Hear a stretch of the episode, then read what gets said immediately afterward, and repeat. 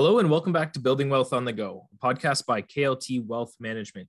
Today is August 22nd, 2022, and we are back with season three, episode 11 of our podcast. I'm your host, Brad Wilson, and joined by my colleagues, Joe Filiomeni and Courtney Beach.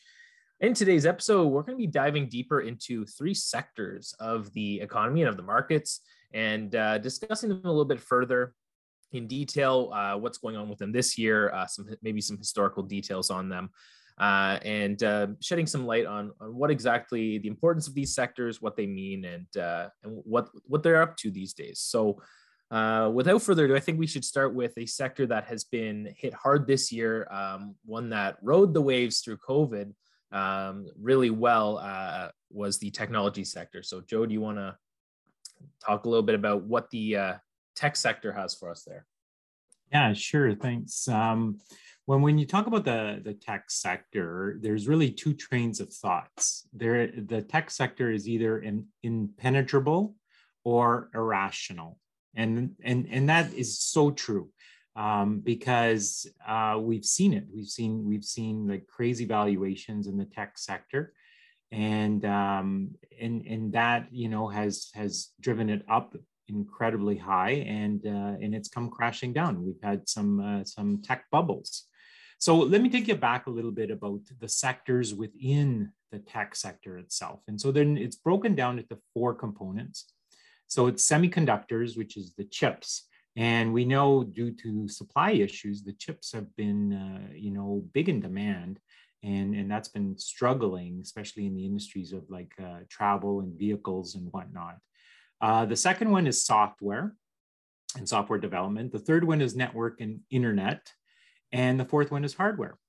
So typically, companies that fall within the tech sector are uh, often sold at a higher premium because they're a higher growth orientated company. So if you think about it, if it's a growth orientated company, it's borrowing money because it needs to keep growing. Uh, certainly, things like interest rates going up are going to impact the tech sector for sure.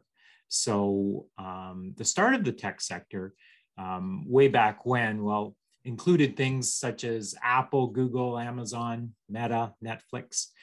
Uh, can you guys name the oldest technology company in the globe all, that, that is still listed on in the uh, in the Nasdaq? Can you guys name that at all? Any know, guess? My guess was IBM, but I don't know if that's. Hey, good guess. Good guess.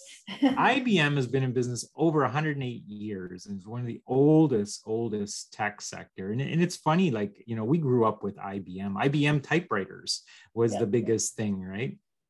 And, uh, it, it's still, you know, uh, listed in, in the tech sector and it, it's kind of grown and, uh, you know, and adapted. Uh, and of course, there's been companies that haven't adapted in the That's tech sector. and one that I came across that you guys won't even recognize this one. Oh, maybe you would, but Palm, you remember Palm? No. It was founded in 1992. It made the Palm Daytimer. That was oh, the yeah, first yeah. phone thing. It was so cool. I, I think I had one of those too. and they were super expensive, super big. Um, but um, its value at one point was higher than the value of McDonald's and General Motors. And then it went out of business in 2011. So often in, in, in these uh, in the tech sector, you do see companies kind of come in and come out, like and and uh, companies that are uh, forward and, and are heavier weighted, such as companies like BlackBerry, Research in Motion, you know, um, that was a very, very strong company in the tech sector. It, it still exists today in a different form, but not as as as heavyweight. It never adapted. Yeah, it didn't adapt exactly. And I think that's the key thing when you're looking at the tech sector. And when trying to invest in the tech sector, it's all about like, you know, who is what is the next company that is moving forward and and going to make you know some some strides so with that often in the tech sector, it's all about enthusiasm. And us as investors, our enthusiasm over the long term potential help drive that price. And that price doesn't necessarily reflect the true earnings of the company. And that's how we create, and we create them ourselves often, is bubbles. And of course, there's the tech bubble, 1999, 2000 was a big, big tech bubble. And often bubbles will crash, but sometimes they'll just deflate uh, as investors begin to realize that these companies are overvalued. So it's interesting. And, and one last sort of point is like Bitcoin obviously is in the tech sector as well. And, and we certainly have seen that. And whether or not that's in a bubble, that's up to you to decide. But it, it is one of those things that you know it is driven often by enthusiasm and not necessarily the actual about underlying valuation. So looking at the nasdaq composite itself which kind of monitors these large companies uh, based on a, a, a capitalization weighted index essentially so the higher value of the company the more weighting of that company within this composite and looking back January 3rd, we were at about 15,832 and we dropped as low as 10,646. So 32% drop uh, from January to June of this year. So pretty big hit. Um, likely related mostly to the to the interest rates and going up again these are growth orientated companies they're going to struggle uh, with higher interest rates in addition to the valuations were maybe not as accurate as we, we had hoped you know that looking forward as people begin to look at their portfolio they kind of realize that maybe those companies are not worth what they're trading for currently and, and they begin pulling out of the market. and i think a lot of what we saw this year was um, a lot of tech companies boosted up everything that they were doing through the covid years. They realized that this was working. They were making tons of money. Look at the companies that did well Peloton, uh, Zoom, uh, which we're may or may not be using right now, right? but like these companies that came out and were hiring, look at Shopify, hiring lots of people. Their online services were being in extremely high demand. But what happened is when interest rates started going up, consumer spending started to decrease and people realized they didn't have the money they had before to spend on these sort of things the the desire and the need for the technology of working out at home with your Peloton, you know, having virtual meetings was not as required as it was before, then you realize all those services decrease. And what did these companies do? A lot of them hired a ton of employees, which has now forced their hand as they're going to start losing money if they keep all these employees because mm-hmm. there's no demand. So they have to restructure their organizations. And it's almost like they forecasted continued growth but there had to have been a stop somewhere. There was such a ramp up of, of the tech sector throughout COVID and, and consumer spending, especially in those areas, that there had to be a slowdown at some point. And, and we're, we're kind of hitting it now at that sort of um, that, that switch. People forecasted, the markets forecasted it earlier this year. We're seeing the unfortunate layoffs and, and and the fallout from those companies now in, in the months that we the last few months and probably in the months to come as well as the economy continues to slow. Yeah like a great point and like just to, to put that in perspective uh, if you look at a chart over the five years you'll see that the tech the nasdaq itself the composite went down as low as 6256 back in august 2017 and to this point, like uh, to the beginning of this year, we've almost doubled its valuation. Mm-hmm. And you know, it it really has grown tremendously. And even if we look back to 2020, uh, at the five-year chart, that sector dropped again back to about 6,200, and just from 2020 climbed back up. So it is uh, uh do we want to call it a volatile? Is it volatile? Is it there's there, there a lot of volatility in the tech sector? What do you guys think? I, I kind of think there is because it is you know driven a lot by enthusiasm, not necessarily the underlying valuation. Yeah, I've always seen the tech sector as more of the popular kid. Whoever is the most popular gains the most on the stock market, but that doesn't mean that's going to be the popular kid tomorrow. It's very flashy and can be very flashy. I mean, you do have the staple guys like uh, your IBMs, but there's a lot of flashy companies that may not last or might get bought out. Mm-hmm. Yeah. yeah. Well, let's switch sectors now. Says I think we've kind of looked at tech sector. It certainly is an exciting thing, and, it, and it's certainly going to be around in some form or fashion. We just don't know which companies are going to be around. Yeah, exactly. So let's let's chat now about uh, sort of the oil and gas sector there. And Courtney, why don't you uh, talk about why it costs so much for me to fill up my gas tank these days? Yeah, well, if the tech sector is the flashy, popular kid, the oil sector is the old guy on the block. Really, it's it's it's uh, it's been around for a really long time, and it's not going anywhere anytime soon. But um, whereas tech sector is is like I said, the, the flashy and whatever's hot, uh, the oil sector is more influenced by politics. Uh, it's all about politics who has the oil, who wants the oil, and uh, how much is out there on the market. So, just to kind of give people a perspective of what the oil sector looks like, is we've got this um, group of countries. You've probably heard of o- the OPEC before. So, OPEC, just to give everyone an idea, it consists about 11 countries, mostly in the Middle East, Africa, and then you got Venezuela over in South America. And they control about 40% of the oil and natural gas resources in the entire world. And they work together to sort of manage the prices uh, that we pay for eventually for what we pay at the gas pump. Um, so the reason they do this is because otherwise, you, if everyone were allowed to just produce as much as they want is the prices would fluctuate drastically for us. I mean, we right now when you go to the gas pump, it feels like they fluctuate a lot, um, but it would be nothing. It would be so much more drastic if they didn't control the price. So they with now the there are many factors that sort of um, affecting the oil price right now and a lot of it of, is a result of COVID and this current political situations we're dealing with. We've got gas and nat- we've got gas shortages in the U.S. and Europe, which are causing the prices to go up. Um, we've got countries and jurisdictions around the world that are trying to lower their taxes on gas and natural resources to try to mitigate these costs, including here in Ontario with Ford trying to lower some taxes to help us out. Uh, we've had various results for that, um, but we've got uh, the, the and we've got Russia as well. So Russia might and has threatened to shut off their pipelines to reduce the amount of supply that we have in retaliation for the sanctions that are on them still for their war in Ukraine.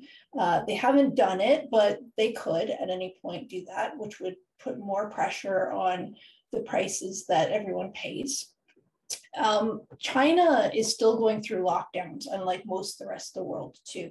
So some of their factories are either completely shut down or are, uh, you know, not working at full capacity. So once they open up, their demand for natural gas is going to go up, which is going to cause more pressure on the prices that we see. And the other thing we've got to keep in mind is that we in the Northern Hemisphere are about to go into our winter. And a lot of people depend on natural gas in order to heat their homes and their businesses, their schools. So the price, there's going to be more pressure. So that's what the we're looking at globally.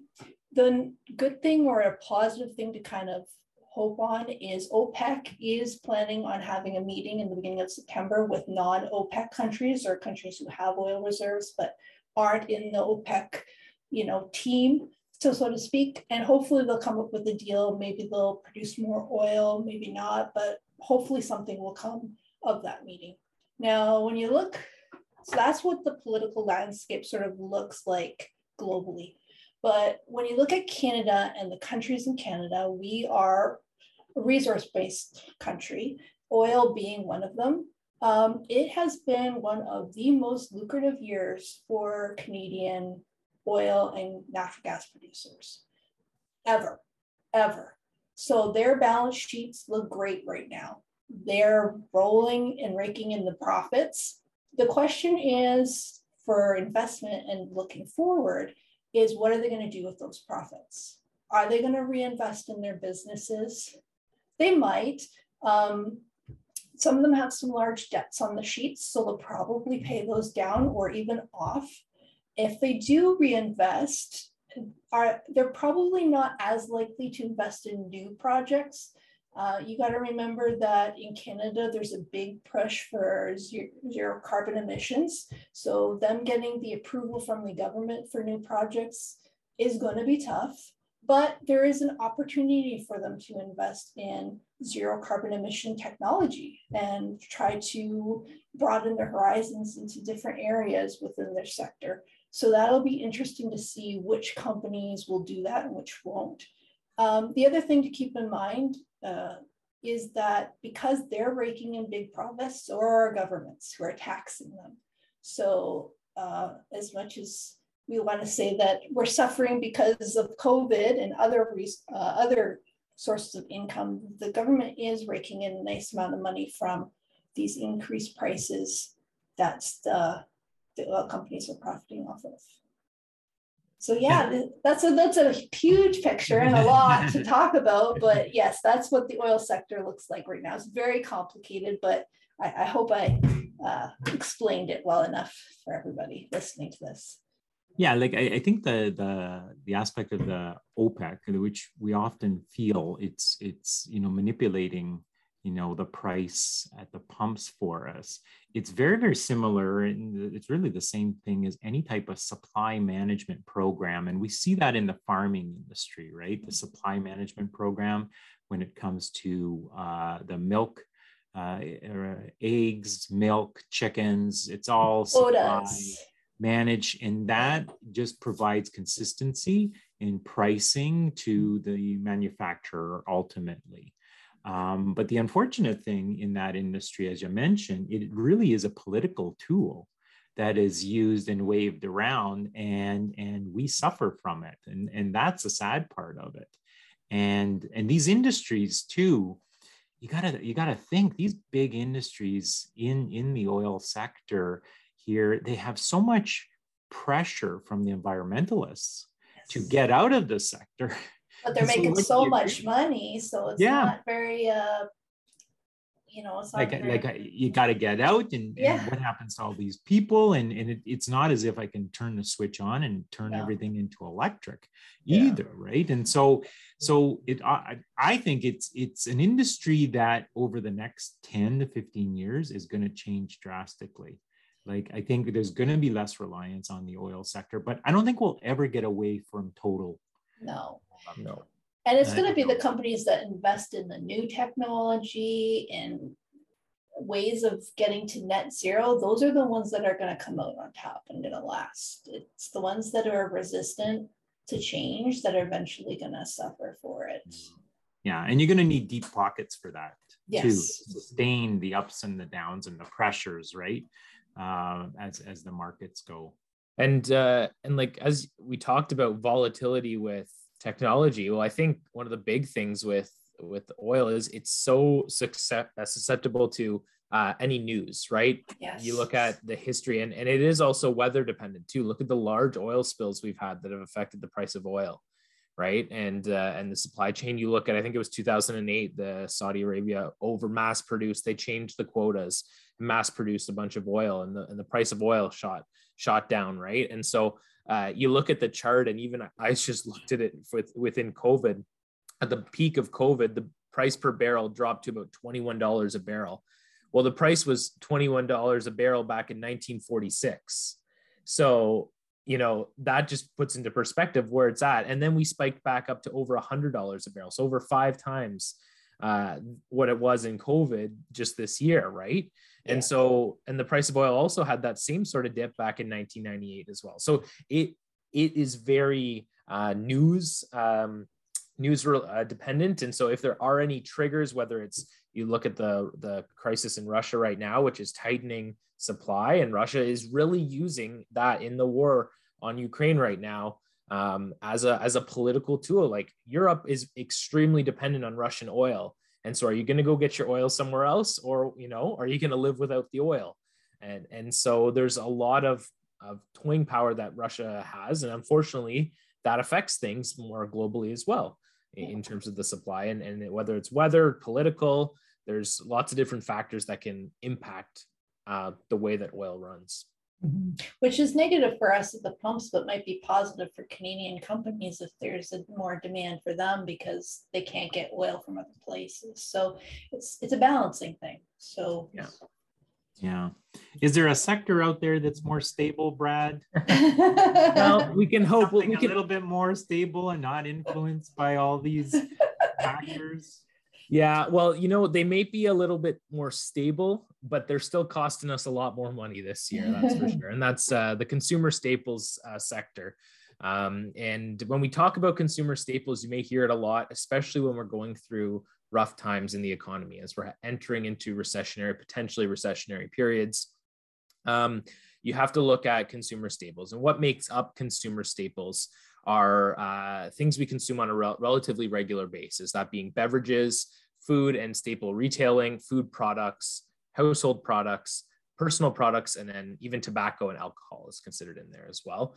Um, and and those that consumer staples bucket is never really going to change the need for it or for the majority of things in there right? We're always going to need to put food in our bodies. We're always going to need personal products. And that's why it's considered to be more of a safer haven. And uh, historically, if you look over the years at the consumer staples little basket, it has been very steady throughout the years and it has been one of the best performers in recessionary periods.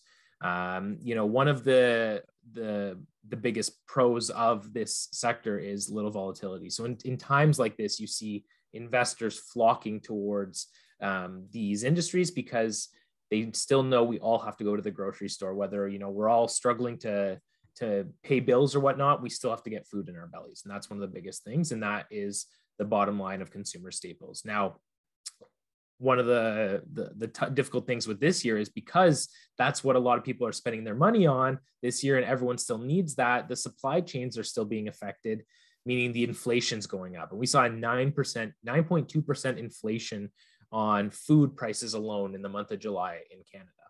And so that alone is just, uh, you know, proving that it's even more difficult now to get food. The industry is still going to thrive. In a year, we've had uh, really poor market conditions. Consumer staples as a whole is only down 0.7%.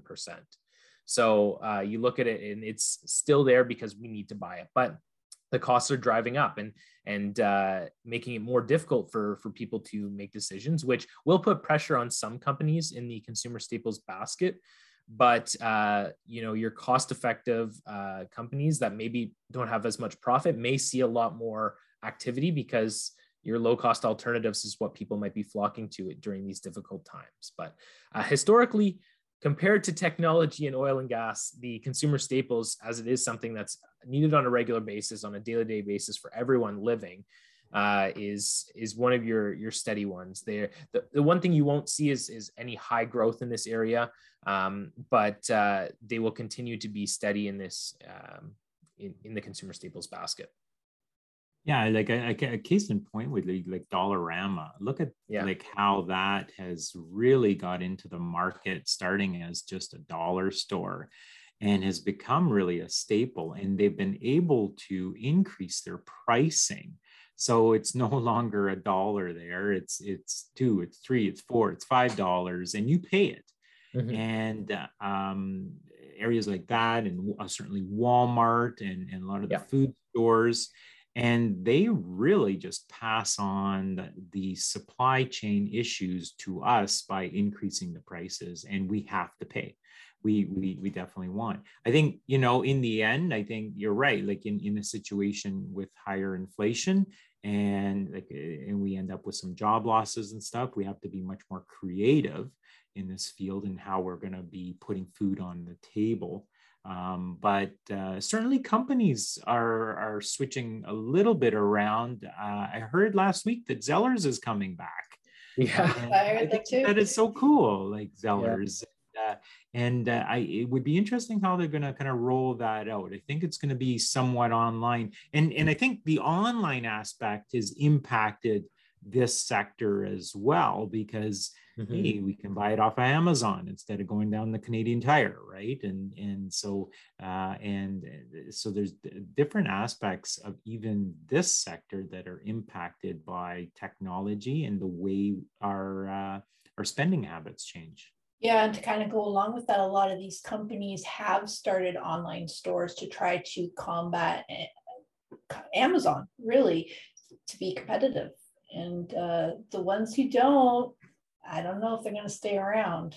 But but that's where they even run into a bit of an issue where you know you look at technology and online spending's dropped this year. A lot of people are going back in person and now they're wondering all the resources they put into that online was it mm-hmm. actually worth it right?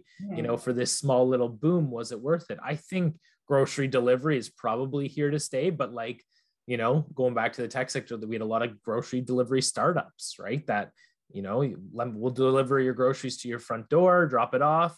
The grocery stores then started doing that right? They said oh, yeah. oh no no we don't want somebody else coming to do it. We want to do it ourselves. And but then does that increase their cost? you look at walmart even like you mentioned joe they're what you would consider a lower cost alternative but their stock is down a lot more this year. And uh, because they're forecasting profits right? And whether that was internal decisions or just less consumer spending you know that might be the technology portion of the store. The TVs at the back are sitting on the shelf, but everyone's just in there buying groceries now, right? So, you know, you look at those big box stores that have your one stop shop for everything. There's people now shopping in only a quarter of the store because they don't have the, you know, the the additional funds to, to spend in the rest of the areas.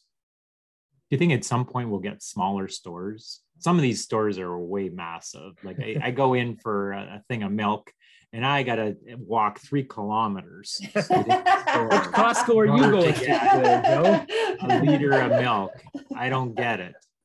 And and I don't think I can order milk out of uh, Amazon quite yet.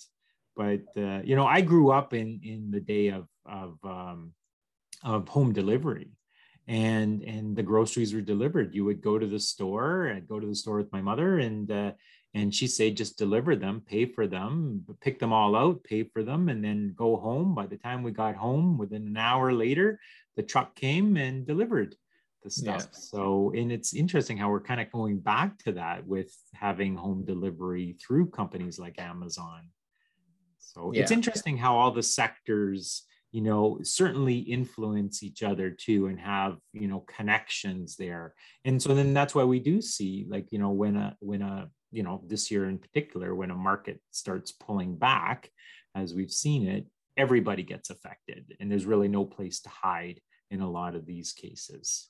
Yeah i think that's that's kind of a really good way to sum it up is how interconnected all these sectors are right? And I, I think with that last sort of analogy you've got those grocery delivery companies that are using a technology startup to pick up your consumer staples and deliver them with a gas powered automobile right? It kind of you know it kind of brings it all together right? So um yeah hopefully that provided everyone with some good background on uh, some of the three different sectors there and, and why they you know may act a different way um, whether you've got them in your portfolio or you're just looking at the way things are in the markets or in the economy or even at the pump or the grocery store these days so um, thank you very much for listening and uh, really do appreciate it. We'll be back with another episode next month. So stay tuned for that.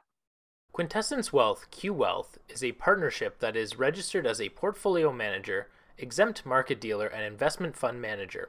The portfolio manager registration allows Q Wealth to provide investment advice to its clients. The exempt market dealer registration allows Q Wealth to engage in trading activity. These services are provided by QWealth through registered advising representatives and dealing representatives, respectively. QWealth is a partnership that is owned by its partners, including KLT Wealth Management. As a client of QWealth, you may receive services from both QWealth and KLT Wealth Management. Note that individuals from KLT Wealth Management will only provide investment advice and trading advice if they are registered as advising representatives and dealing representatives of Q Wealth, and in providing such services, they will do so on behalf of the Wealth only. KLT Wealth Management may, however, provide wealth management services such as financial planning, estate and retirement planning, insurance, group benefits, and others. Q Wealth Partners is a registered trade name of Quintessence Wealth, a re- registered portfolio manager in Alberta, British Columbia, Manitoba, New Brunswick, Newfoundland and Labrador, Nova Scotia, Ontario, Prince Edward Island, Quebec, and Saskatchewan. An investment fund manager in Newfoundland and Labrador, Ontario, and Quebec.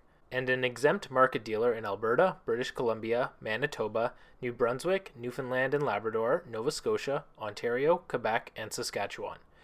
The Ontario Securities Commission, OSC, is the principal regulator for Quintessence Wealth. Please visit www.qwealth.com for more information.